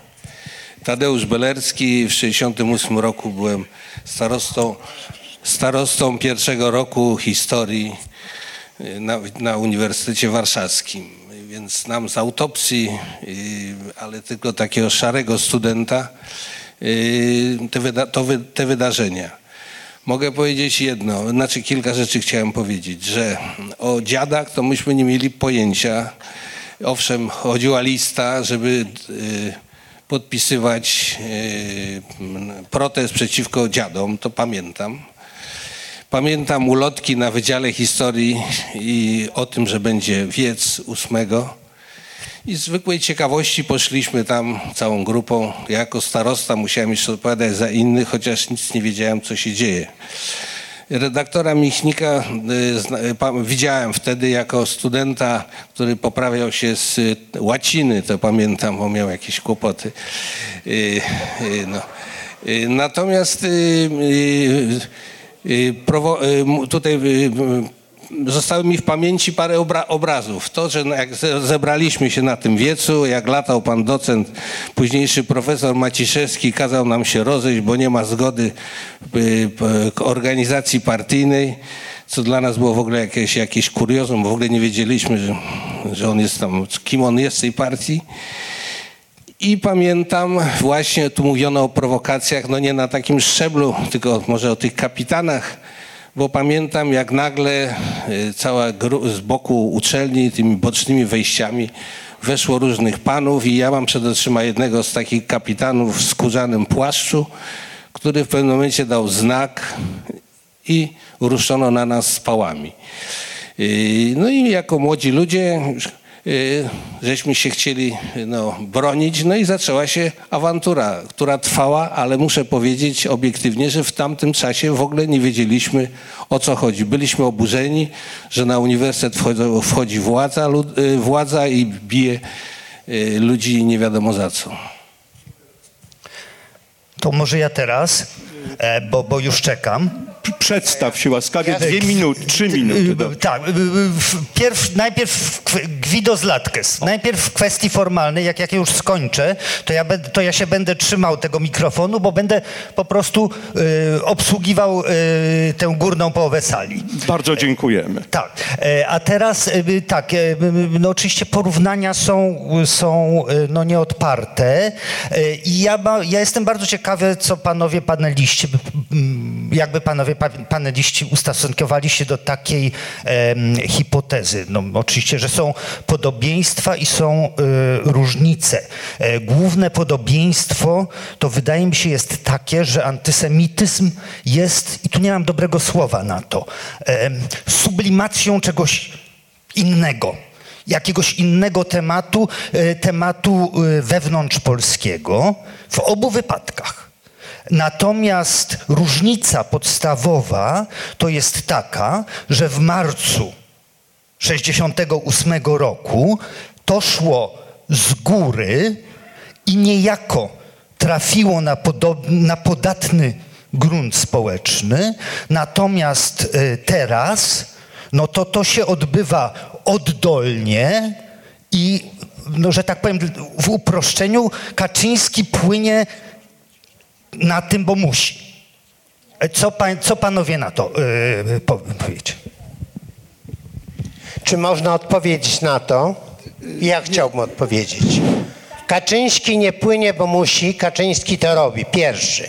Żeby było rzecz Prze, jasna. przepraszam bardzo, ale będziemy pilnowali porządku dyskusji. E, W związku z tym w- tej chwili pan nie ma głosu. Natomiast, natomiast głos ma kto? No ja miałem... Janek. Znaczy nie, znaczy nie wydaje mi się, żeby to było słuszne, dlatego że e, e, to antysemityzm obecny e, wypłynął na pewnej fali, na pewnej fali, którą, która nie była falą czysto antysemicką, natomiast była falą nacjonalistyczną i szowinistyczną. Znaczy zanim, ten, zanim, ten, zanim ujawniły się te tendencje antysemickie, to przecież były tendencje antyislamskie. Jarosław Kaczyński mówił o tym, że uchodźcy spowodują, spowodują choroby. No to mm, przypomina hasło z, e, e, tego z okupacji z okresu, lat 40 Żydzi przy tyfus. To wszystko, powiedziałbym, ta władza wywołała tego demona. Kaczyńskiego się teraz być może boi, bo to twierdzi, że to jest demon, ale ta władza wywołała tego demona, podobnie jak władza marcowa tego, wywołała tego demona. Ona się do tego odwoływała. I ten antysemityzm, e, który istnieje trochę w tej chwili jeszcze na, e, to na marginesie, jak, on, jak, jak- on się rozwinie, tego, tego nie wiemy. No trudno sobie wyobrazić szczególnie rozwinięty antysemityzm w kraju praktycznie bez Żydów, ale też trudno, ale trudno było sobie wyobrazić e, m, ten nurt an- anty, antyuchodźców w kraju, w którym uchodźców nie ma, a zrobiono to. Także e, to jest me- metoda działania tej władzy wywołuje, wywołuje te demony i co więcej chroni ich. Chroni je. Jeżeli spojrzymy się na, e, dzisiaj na, na wyroki, jak e, e, ludzie protestujący przeciwko w różnych miejscach dostają, dostają wyroki, nieduże. Jak kiedyś Kuba Karpiński napisał, dano, dano wyroki małe, ale za, dano, po, po, idzie się na kompromis. Dano wyroki e, za nic, ale za to małe. No więc dzisiaj też da, dają wyroki za nic, ale za to małe. Natomiast druga strona, ta strona, która e, wywołuje, e, która wywołuje, która or- organizuje antyrasistowskie, antyrasi, e, e, rasi, rasistowskie e, m, wi- wiece, rasistowskie marsze, rasistowskie hasła, ta strona nie jest karana. E, tym, znaczy jeżeli spojrzymy się e, e, na to, co e, robi Sejm. Sejm w pewnym momencie, niestety powiedziałbym, przed nami nie zrozumiałem kompletnie milczeniu to opozycji, oddaje hołd Narodowym Siłom Zbrojnych, a premier tego kraju w Monachium, jedyne miejsce, do którego chce, chce się wybrać i złożyć hołd, to składa hołd Brygadzie Świę- Świętokrzyskiej. Także nie jest to ta- tak, że to idzie od dołu. To jest Inspiracja idzie od góry. Inspiracja, zezwolenie, przy, przymykanie oczu. I trochę podobnie, znaczy, y, ten, po, podobnie było w marcu. No, inspiracja inspiracja posz, y, tego, po, poszła od góry, a następnie poszła fala przez cały kraj, przez wszystkie zebra, to zebrania partyjne. Znowu powołam to się na Szpota, który, Szpotańskiego, który mówi u nas w Psimiu Pawlak, główny księg, księgowy w Młynie, zaklinał się, był Żydem, chociaż zaklinał się, że nie. Więc poszła, ta fala poszła i ta fala teraz jest wywoływana przez obecną władzę. To nie jest tak, że to oddolnie coś się, to, co się dzieje, chociaż oddolnie też się oczywiście, oczywiście dzieje. Brawo Jasiu, rzadko się zdarza, że się zgadzamy. Krzysztof Topolski. No, mm, znaczy, znamy się lat 65, ale często żeśmy mieli różne zdanie. E, żeby było jasne, to jest nieprawdopodobne. Przeżywamy, przeżywamy jeszcze raz. Marzec 68. Myślę, że dużo osób na tej sali czuje dokładnie to samo, co ja. Przeżywamy marzec 68. Gomułka przecież nie był antysemitą, miał żonę Żydówkę, ale nie, nie, nie był antysemitą as per se, nie był. Natomiast to, co powiedział na temat piątej kolumny, wywołało to. To, co powiedział Kaczyński, nie wiem tylko, czy przeczytał to w Der Stürmerze, czy mm, Deutsche Beobachter. Myślę, że sam nie przeczytał, bo nim z językami to słabiutko, ale ktoś mu podpowiedział. To wywołało to, co powiedział Janek przed chwilą, właśnie ten protest. Inni są winni. Jacy inni? No najbliżej Żydzi. Powiedzieć, chociaż może jest tylko 3-4 tysiące diabli wiedzą ile. Więc my mówmy dzisiaj coraz więcej o tym, że te same demony, które zrodził Moczar, zrodził teraz Kaczyński. I mam nadzieję, że odpowie przed historią tak samo, jak potem odpowiedział Moczar. To są koszmary, a ja osobiście wróciłem po 20 latach emigracji, ciesząc się strasznie, że jestem w wolnej Polsce i przysięgam wam wszystkim, przeżywam dzisiaj te demony, przeżywam to samo, te same myśli, te same skojarzenia. To wszystko, z czym chciałem się z wami podzielić. Dziękuję. Dziękuję, profesor. Dziękuję bardzo, profesor Stanisław Obirek. Nie, nie, przepraszam bardzo, Małgosiu, ale w, ko- w kolejce jest. y, y, y, tak. Jest kolejka, będziesz następny. Bijemy się o mikrofon. Ja y, wiem, że Adam Michnik nie jest specjalistą od spraw Kościoła, ale go zapytam o Kościół, bo wywołał sam temat. y, Jak to nie? Oczywiście, że jest. No, ale tak się zabezpieczam, żeby on nie, mi nie odmówił odpowiedzi. E, W każdym razie wspomniałeś, Adamie, o lękach Gomułki i Wyszyńskiego w 1968 roku. E, No i to tłumaczy tą, tę dyskrecję Kościoła Episkopatu w 1968 roku. E, Jak wytłumaczyć dyskrecję i, milczenie Episkopatu w 2018? No cóż, y, to jest taki moment, kiedy powinienem po- powiedzieć, panie profesorze, poproszę o inny zestaw pytań. No, no cóż, y, ja należę do y, tych ludzi, którzy widzą Kościół ka- katolicki, powiem jako wspólnotę, wi, wi, wi, wi, wi, widzą ko, ko, Kościół podzielony bardzo. Bardzo podzielony. Jeśli chodzi o, o, o 68 rok, to ja się oparłem na takim y, dokumencie, mianowicie IPN wydrukował w którymś z tych tomów na temat 68 roku y, do, do, donos y, z posiedzenia Ra- Ra- Rady Głównej Episkopatu. I tam zanotowany jest głos y, Wyszyńskiego, prymasa, że on mówi, no, jeszcze nim y, postanowimy, to pa, pa, pa, pamiętajcie, że ludzie nie są po stronie Żydów. I ja na tym y, oparłem y, swoją tezę dzisiaj. Dzisiaj ja jestem bardzo rad. Bardzo jestem, bym powiedział nawet więcej niż rad, no, że bardzo jasno pewne procesy potrafił nazwać y, do, Lubelski, Ludwik Wiśniewski, że tygodnik po- powszechny, katolickie pismo to wydrukował.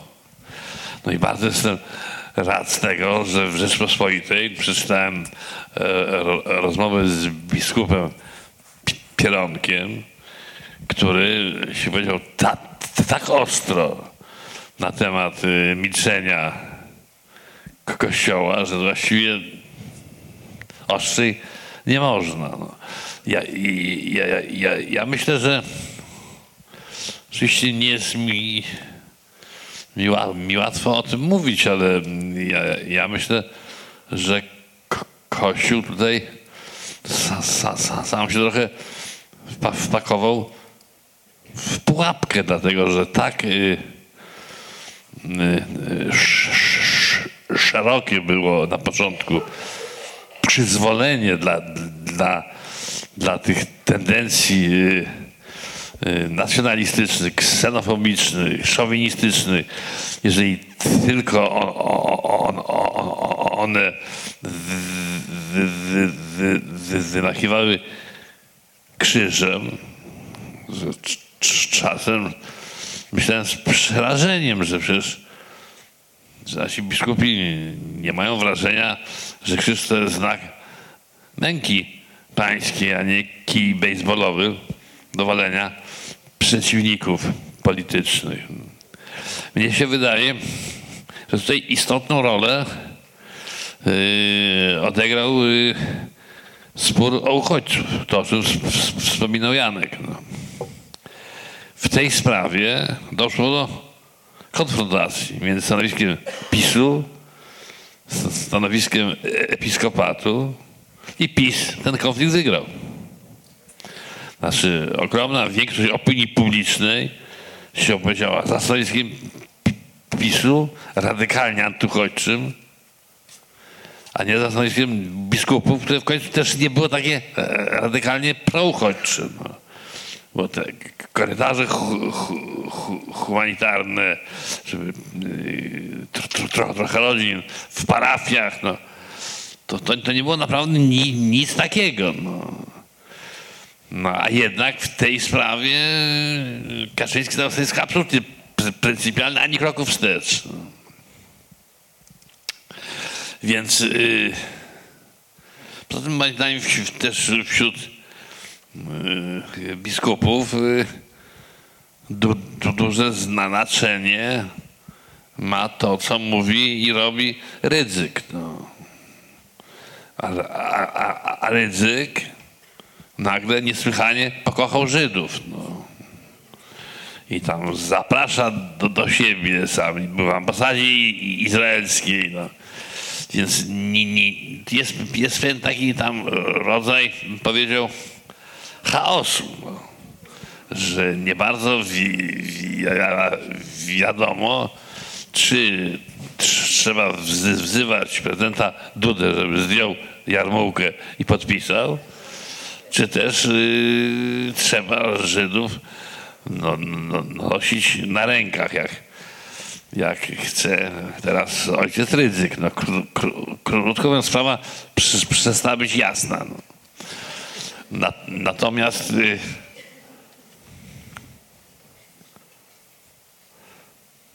no to, to jest zawsze, wiesz le- lepiej niż ja, bo bardziej kompetentny jesteś. No.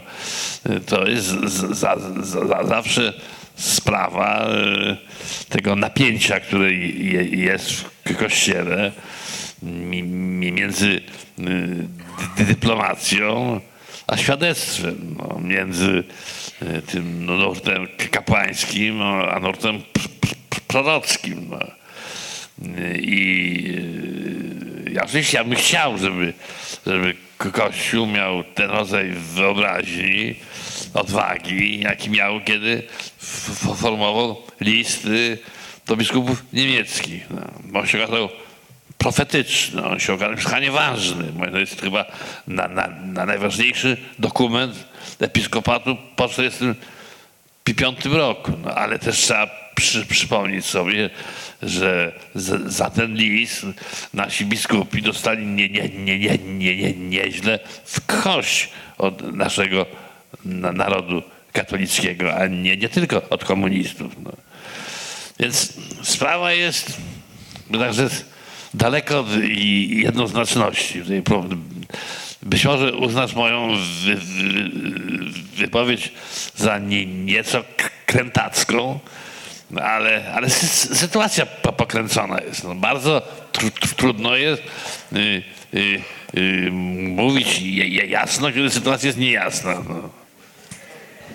Małgorzata Wołyńska. Małgosiu, wstań, żeby pani ci mogła dać mikrofon. Pokaż się, żeby pani ci mogła dać mikrofon. Ale, halo. Czy ja mogę zadać pytanie? Przepraszam. Czy ja w końcu mogę zadać pytanie? Tak. Dzień dobry, Tadeusz Szeldt jestem. Przepraszam, mój polski może być trochę zachwiany, bo 40 lat byłem na Zachodzie. Mam proste pytanie do młodego historyka. Jaka jest różnica między Polakiem a etnicznym Polakiem? Nie ma dwóch rodzajów Polaka. Może mi pan to wytłumaczyć? E, e, Oczywiście e, z naszego punktu widzenia nie ma, natomiast z punktu widzenia Mieczysława Moczara jak najbardziej była i on ją bardzo wyraźnie widział, to znaczy by uważał, że Polakiem może być tylko i wyłącznie Polak etniczny, e, natomiast pozostali obywatele, by nawet jeżeli mają właśnie mieszkańcy PRL-u, nawet jeżeli mają obywatelstwo polskie, to zdaniem służby bezpieczeństwa, jeżeli mają korzenie żydowskie, to znaczy, że mają również e, e, serce po stronie Izraela. To dla służby bezpieczeństwa to było jasne. Zresztą Gomułka to samo mówił, że, że nie można być i Polakiem, i Żydem, trzeba wybierać. Nie można mieć dwóch ojczyzn, tylko trzeba mieć jedną. Yy, No A niekoniecznie Egipt, jak dodawał. tak, jak powiedział, jak powiedział Słonimski, ja rozumiem, że Żyd musi mieć, że każdy obywatel musi mieć tylko jedną ojczyznę, tylko dlaczego to musi być Egipt, tak, no, nawiązując do, do tego sojuszu z, e, między Układem Warszawskim a państwami arabskimi, więc, e, więc no, odpowiadając na pana pytanie, nie bardzo mogę e, tutaj tłumaczyć oczywiście Mieczysława e, e, Moczara, natomiast mogę spróbować wyjaśnić ich tok rozumowania, bo on był właśnie połączeniem z jednej strony takiej szkoły bezpieczniackiej ze szkołą ONR-owską. Jakoś tak to twórczo połączyli i wyszło, wyszło im to, co wyszło. Więc, pro, więc proponuję panu, jeżeli pan takich zwrotów używa, to zaznaczyć, że to nie jest powiedzenie standardowe, bo w tej chwili przejęła to prasa polska również i w telewizji słyszy pan też o etnicznych Polakach. Nie ma dwóch Polaków. Jest jeden Polak i jedno obywatelstwo polskie. Dziękuję. Tak, to, y, ale to y, Andrzej Krakowski. Ale y, Moczar w tym wypadku był hipokrytą, bo on sam był Ukraińcem. Y, Także, także też nie był etnicznym Polakiem. Ale, ale chciałem się odnieść do tego, co Adamie powiedziałeś. Mówiłeś o prowokacji, prowokacji, prowokacji. Y, Że w 2007 roku na, na e, konferencji IPN-u z okazji 40. rocznicy marca pokazano film. Ja jestem filmowcem. I ten film pokazywał e, materiały skręcone przed Uniwersytetem Warszawskim. Jako, jako, właśnie jako filmowiec nagle się zorientowałem, że jak zostały ustawione kamery. I, I naliczyłem tych kamer siedem z poziomu pierwszego lub drugiego piętra i trzy z poziomu ulicy ruszające się w radiowozach. Czyli tam musiało być co najmniej 10 ekip. Każda ekipa musiała mieć co najmniej cztery osoby. Kamerzystę, kogoś, kto zmieniał magazynek, prawda, kierownika produkcji, jeszcze asystenta. Te punkty zostały wybrane dzień lub wcześniej, bo nie mogli przecież filmowcy wejść do cudzego mieszkania lub biura i powiedzieć, tu będziemy robili. To trzeba było wszystko uzgodnić. I nagle ilość sprzętu, ilość ludzi, ilość miejsc i te wszystkie przygotowania dopiero mi uświadomiły, do jakiego stopnia ta prowokacja była zorganizowana i do jakiego stopnia, bo wystarczyło jedna rzecz, wystarczyło, żeby tłum studentów wychodzących, ze, wybiegających z uniwersytetu ruszył w drugą stronę i te kamery nie miałyby co kręcić. Także to było nie tylko świetnie zorganizowane, ale również świetnie wyreżyserowane. Andrzeju, ale to nie była prowokacja, tylko normalna reakcja władzy. Na to, jak ktoś się buntuje, to władza organizuje, organizuje y, działania, które mają uniemożliwić buntowanie się i buntowników trzeba spałować. Także y, y, ten, kiedy myśmy, y, to, y, kiedy mieliśmy obstawę, to też były cztery samochody najczęściej. Także to nie jest prowokacja, tylko to jest po prostu normalna reakcja władzy na y, y, bunt poddanych. Nie, to jest planowanie i reżyseria. Wiesz, ja od 50 lat pracuję w Hollywood. Ja chciałbym mieć taką organizację u nas tam.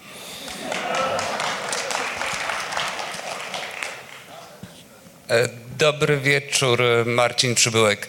E, Ja mam takie pytanie, bo jeżeli uważamy, że e, jeżeli spora część z nas e, myśli o tym, odczuwa, że, ma, że mamy teraz powtórkę z marca 68, e, to czy macie może Państwo wreszcie receptę na rozbrojenie tych nacjonalistycznych e, idei wśród społeczeństwa, na e, jakąkolwiek e, możliwość e, reformy edukacji w, w zakresie e, myślenia o człowieku jako o, o równości wszystkich ludzi, niezależnie od pochodzenia?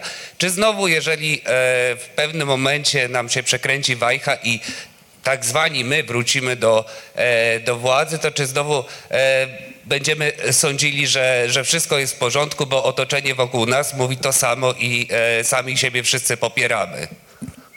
Oczywiście, że mamy receptę bardzo prostą, więc powiemy społeczeństwu, że to jest bardzo brzydkie i żeby za takich rzeczy nie robiło. Jakbym miał e, receptę, to już by się nie działo. No. Po prostu y, y, re- recepty my- myślę, że nie ma nikt. No. Jedyna recepta jaka jest, no to cały czas sobie przypominać marzec i z, za, zapamiętać, że, że, że Polska jest takim krajem, w którym nie, nie, nie, nie warto być świnią, no, bo to się zawsze źle, źle kończy. No. I to zresztą niektórym dziennikarzom publicznej te- telewizji przypominał chętnie. Nie warto być świnią. Spytam, czy ktoś jeszcze. Czy ktoś z Państwa jeszcze chce coś powiedzieć? O, raz, dwa. Dobrze, bardzo proszę. Dobry, dobry wieczór, nazywam się Leszek Kuliński. Ja w tamtym okresie czasu, co prawda, byłem jeszcze młodym chłopakiem, bo chodziłem do techniku, ale na uniwersytecie była moja siostra, na Politechnice brat. Ja w tamtym okresie jechałem właśnie, żeby trochę dowieść im zaopatrzenia. I tu w tym momencie chciałem wrócić do wątku poparcia klasy robotniczej robotników dla strajkujących studentów. Z tego co ja pamiętam, to odczucia wszystkich były takie, że klasa robotnicza nie bardzo jest w stanie poprzeć, bo nie jest świadoma, a również jest zmanipulowana na tyle, że tego poparcia nie będzie. A z drugiej strony dojeżdżały na krakowskie przedmieście autokary y, z Huty Warszawa, z Żerania, gdzie panowie w długich płaszczach, których ja bardzo dobrze pamiętam, z opaskami na rękach i z przyciętymi szlaufami, wyszli na wprost tego tłumu. Przez to zmanipulowanie tej klasy robotniczej można było odczuć, że klasa robotnicza nie za bardzo jest zorientowana w tym, co się dzieje i nie za bardzo garnie się do poparcia całej tej akcji. Dziękuję. Dziękuję bardzo. Y, Tutaj pan, tak? Dobrze. To proszę mikrofon przekazać. Tutaj panu. O.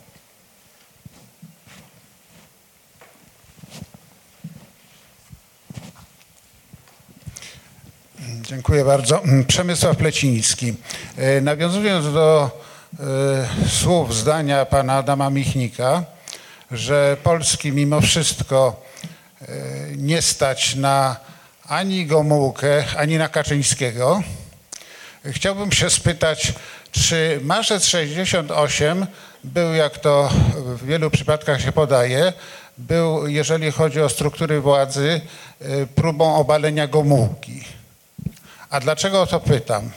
Bo ostatnio przyszła mi taka spiskowa teoria do głowy, być może niesłuszna, ale jednak ją powiem.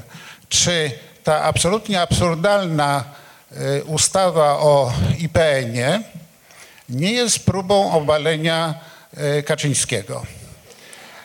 Przez kogoś.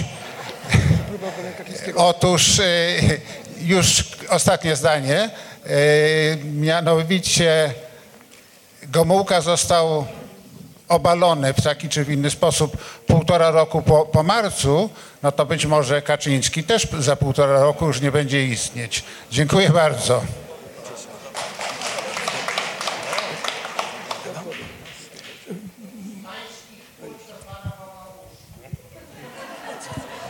Dziękuję. E, to. Um, Ewa Hauser, e, ja byłam na trzecim roku e, na Wydziale Historycznym i e, tutaj chcę też powiedzieć o klasie robotniczej, którą żeśmy szukali wśród naszych kolegów, żeby poszła, żeby ktoś poszedł do do robotników i wytłumaczył im, o co nam chodzi. E, I było zebranie ZMS-u. I, i, takie były postulaty. No, ktoś z nas musi iść i wytłumaczyć, że my tutaj, prawda, nie chcemy, chcemy, y, y, żeby cenzury nie było, jakieś takie rzeczy niekoniecznie takie ważne dla klasy robotniczej. No tak czy inaczej, nie było nikogo na sali pełnej ludzi e, na, na, na ostatnim piętrze e, e, tego, kto by, kto by miał e, odwagę iść do robotników i kto by był powiedzmy z robotniczej sali, z robotniczej rodziny. To jest przepraszam do pana, do, do Janka Lityńskiego i, i popierając Piotra.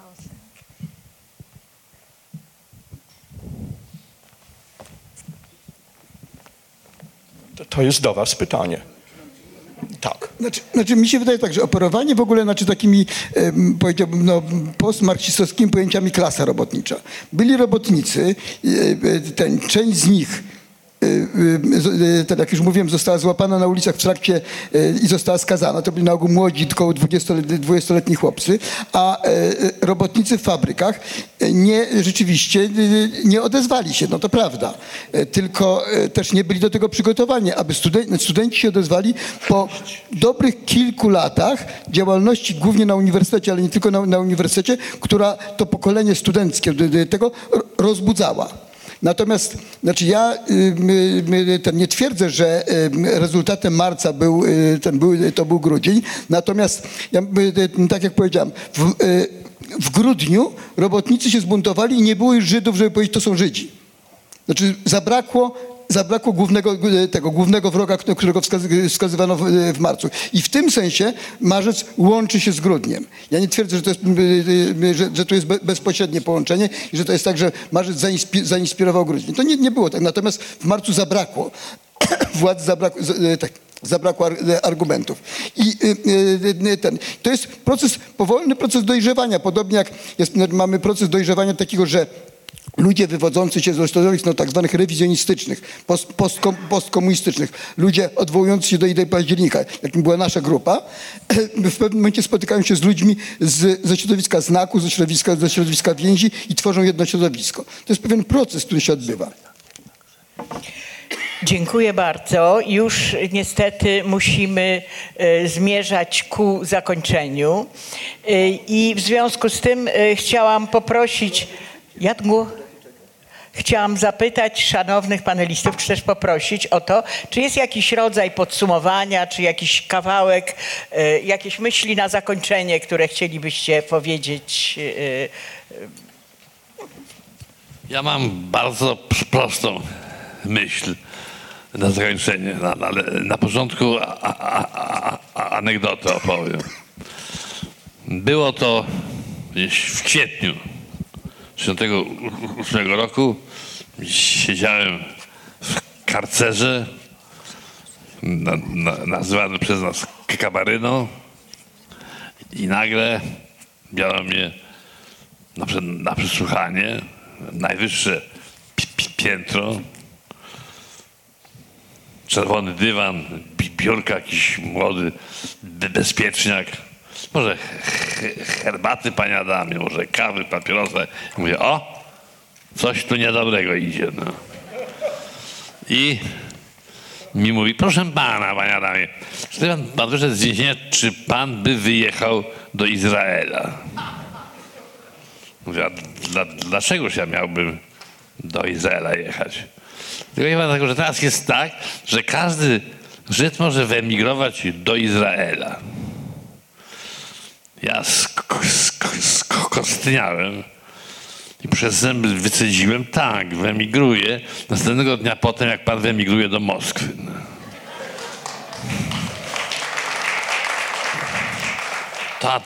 To, taka moja marcowa anegdota, któ- którą się zawsze pocieszałem w trudnych chwilach. A morał jest taki, trzymajmy się ramy, to się nie damy.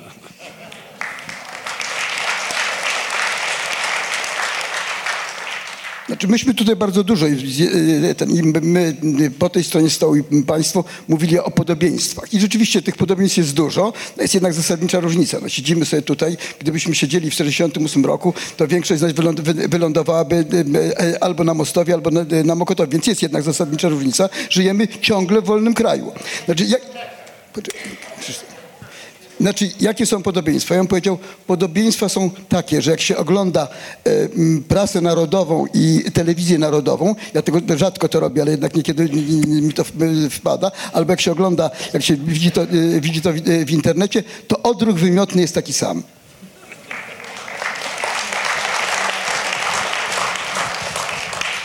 t- Tak, właściwie Jan Lityński wyjął mi z ust to, co ja też chciałem powiedzieć. To znaczy, że po, e, pe- po długim mówieniu i ja sam wiele razy piszę i mówię o tym, jak bardzo różne rzeczy, które się dzieją dzisiaj, przypominają rok, e, rok 68. No ale oczywiście, że różnica pewnie taka zasadnicza i najbardziej namacalna jest taka, że tu siedzimy i rozmawiamy. Jakby to był rok 68, to już od godziny brygada ZOMO, tam brygada, dwa plutony by wystarczyły, przecież by nas stąd wygarniały i, i na mostów e, do Pałacu Mostowskich wiozły na przesłuchania. E, W związku z tym, no to jest, to, jest jednak oczywiście taka różnica fundamentalna, to znaczy ta, to, że w na- nadbudowie różne rzeczy są bardzo podobne, no nie zmienia faktu, że jednak baza jest zasadniczo inna e, i no, y, w, zbudowanie dyktatury jednak mimo wszystko nie jest możliwe w przeciągu, e, w przeciągu nawet e, tak po prostu paru lat y, bez wyraźnego wsparcia wojska, y, resortów siłowych y, działających y, Komunistom między 45 a 49 rokiem to zajęło 4 lata. Mieli e, e, ze sobą e, dywizję NKWD za sobą oraz, oraz całą bezpiekę na swoje usługi, więc to nie jest, dy- dyktatury się tak prosto nie wprowadza. Jednak mi się wydaje, że gdyby przeżyjemy to spokojnie.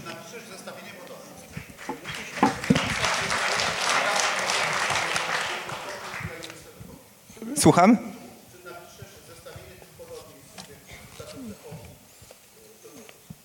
No to na, na, na, No, ja to w swoim czasie zestawiałem na swoim otwartym e, koncie na Facebooku, po- porównałem, zrobiłem taką zagadkę. Wskaż, który tekst jest dzisiejszy, a który sprzed 50 lat. No i jedni zgazywali lepiej, inni gorzej. One są, oczywiście czasami by słowo Gomułka albo partia y, demaskuje, z którego roku pochodzi cytat, ale da się wyciąć takie, że naprawdę nie wiadomo o co chodzi. No ale właśnie, no słowo jest to podobne, a czasami takie same, ale rzeczywistość jest taka, że, że wiem, że dzisiaj wieczorem będę jadł kolację z żoną i dziećmi, a nie tłumaczył się jakiemuś e, oficerowi, który mnie będzie pytał, po co ja to mówiłem, co mówiłem. E, Ja chcę jeszcze e, też po powiedzieć, chcę powiedzieć na zakończenie od siebie coś, co jest być może związane z moim zawodem, bo zawodowo jestem psychoterapeutką, mianowicie, że marzec był ogromnym, zupełnie fantastycznym i niezwykłym doświadczeniem wspólnotowym. I że e, to jest coś, co się potem powtarzało, bo nam się powtórzyło w 80 roku, e, powtórzyło się zresztą w 76, powtórzyło się w 80 i powtarza się teraz. I to jest też jakaś rzecz, która jest wspólna. E, I rzeczywiście w tej chwili, jeśli mogę nawiązać do tego, Piotrze, co mówiłeś, w tej chwili nie ma tych dywizji, ani nie ma tych więzień, które by przeciwko tej wspólnocie były i to jest chyba coś podobnego do tego, czym zakończył Adam. Proszę Państwa, tym optymistycznym akcentem możemy zakończyć naszą rozmowę. E, Chciałem Państwa przeprosić serdecznie za to, że nasi goście wszyscy w ogóle tutaj się tak nieprzyzwoicie zgadzali ze sobą, zamiast się pokłócić, co byłoby ciekawsze. Ja dlatego byłam zwolenniczką tego, żeby to się nazywało rozmowa panelowa, a nie dyskusja panelowa. No tak czy owak. E, Także, także, także przepraszam. M, Gościom bardzo serdecznie dziękujemy.